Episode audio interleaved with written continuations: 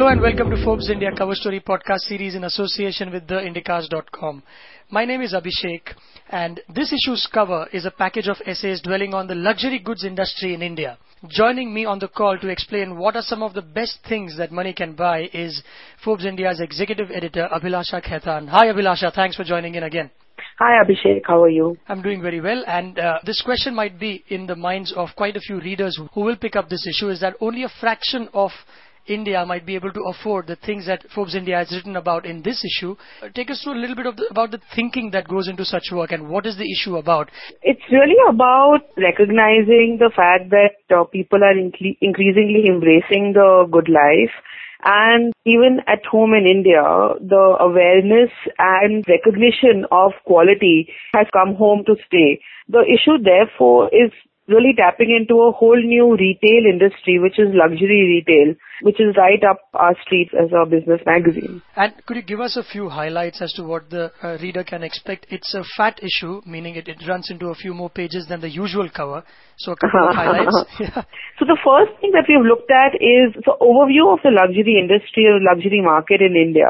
We've tried to examine the perception of foreign brands uh, towards India and we find that there is a definite upsurge in the recognition of India as a market to be developed, honed and invested in. The number of Indian partners that have collaborated with foreign brands is, is growing. Most interestingly, some brands that had left India are making their way back. So that we found to be a very interesting trend. Then we also looked at uh, a couple of homegrown stories. One of them is on uh, a trendsetter in a way in uh, luxury uh, retail in India. I don't know if you've heard of this store called Ensemble, started in Bombay by fashion designer Tarun Tahiliani. It was the first of its kind uh, at that time wherein it provided space for the affluent, for somebody who was seeking quality, uh, couture, uh, high fashion apparel and it's still iconic in a sense and a lot of people still go there despite the number of options available. We also looked at a very high quality homegrown uh, whiskey brand uh, called Amrut, which is based in Bangalore. It's really about the triumph of domestic uh, brand becoming much coveted outside the country in, in a space which is typically crowded by UK brands or by, you know, other countries. It's quite interesting that Amrut is uh, in the top 10 in many of these lists in terms of quality whiskies. Yeah, in fact, the article quotes one acclaimed British journalist called Jim Murray, who rated this as the third finest whiskey in the world back in 2010. And this company has clocked revenues of 220 crore rupees and a homegrown brand that is not exactly a household name. That's, that's something to be celebrated and a little bit of self-congratulation is in order. We also got some very indulgent uh, spreads of products uh, for our readers viewing and perhaps uh, buying pleasure.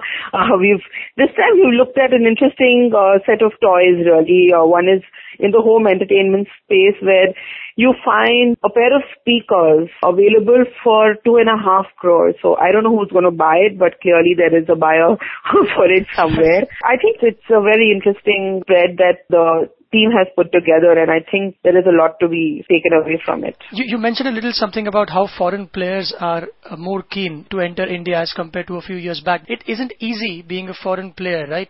Uh, in this segment, import duty, joint ventures, hard to come by, FDI restraints. Uh, you also write a little bit about fakes uh, bureaucracy for private jets. There is a story on private jets who find it hard to fly over skies because because of paperwork, etc. The constraints are still there. So the market isn't quite big. It's just one to two percent of the global luxury market. Yeah, and what we found through various conversations with a lot of these players is that because the market is still nascent, there is so much room for growth.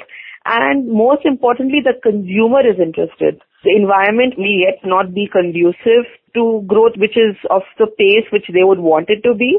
But because of consumer awareness and consumer inclination towards quality, they only see that getting sorted out over time.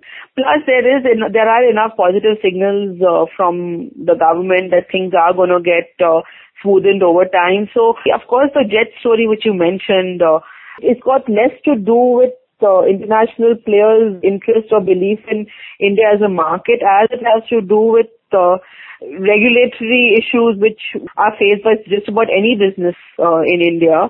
and which is sort of getting sorted out over time. It's really more of a question of time, I think uh, we found, as opposed to their belief that this is a market which you need to pull the plug on in a hurry.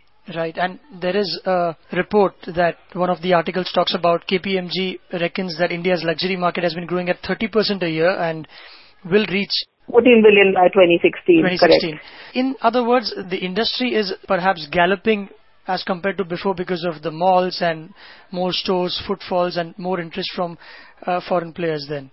Absolutely. I mean, if you go to uh, any of the top malls in the country, I went to the Quest Mall in Kolkata recently, which is one of the latest additions to the luxury mall space in India and uh, you had pretty much all the top brands available over there, which is quite unusual for say 10, 15 years ago, where you know you would have to sort of travel to quick trip to Singapore or Dubai or, London to get your fancy. So I think retail space is opening up. People are willing to say, okay, let's let's give this a shot. And any interesting trends that you can point towards in the last few years, there's one that I spotted about how mini metros are becoming an increasing target for these big players? That's actually uh, been a trend for a while now. In fact, as the story goes, uh, the number of Louis Vuitton bags that were sold in the smaller cities of Punjab, uh, namely Amritsar, Ludhiana, and Jalandhar, you would uh,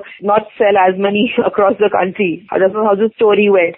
The wealth is uh, distributed across the country in terms of the affluent are spread everywhere is what I mean. I don't mean there is equitable distribution of wealth. The affluent are distributed all across the country and wherever there are the affluent and they have become aware of the fact that these are uh, symbols which go with wealth and which they are able to afford I think purchase would definitely take place over there and these brands have enough uh, sort of sense of that, which is why the number of uh, malls, etc., such mushrooming all across the country as opposed to in the usual suspects. And another example that comes to mind is uh, Kolhapur, a small city in Maharashtra. Not too long ago, it was called the Mercedes city because most, I think it had exactly. the highest number of Mercedes buyer in one day or, or, or, some such statistic.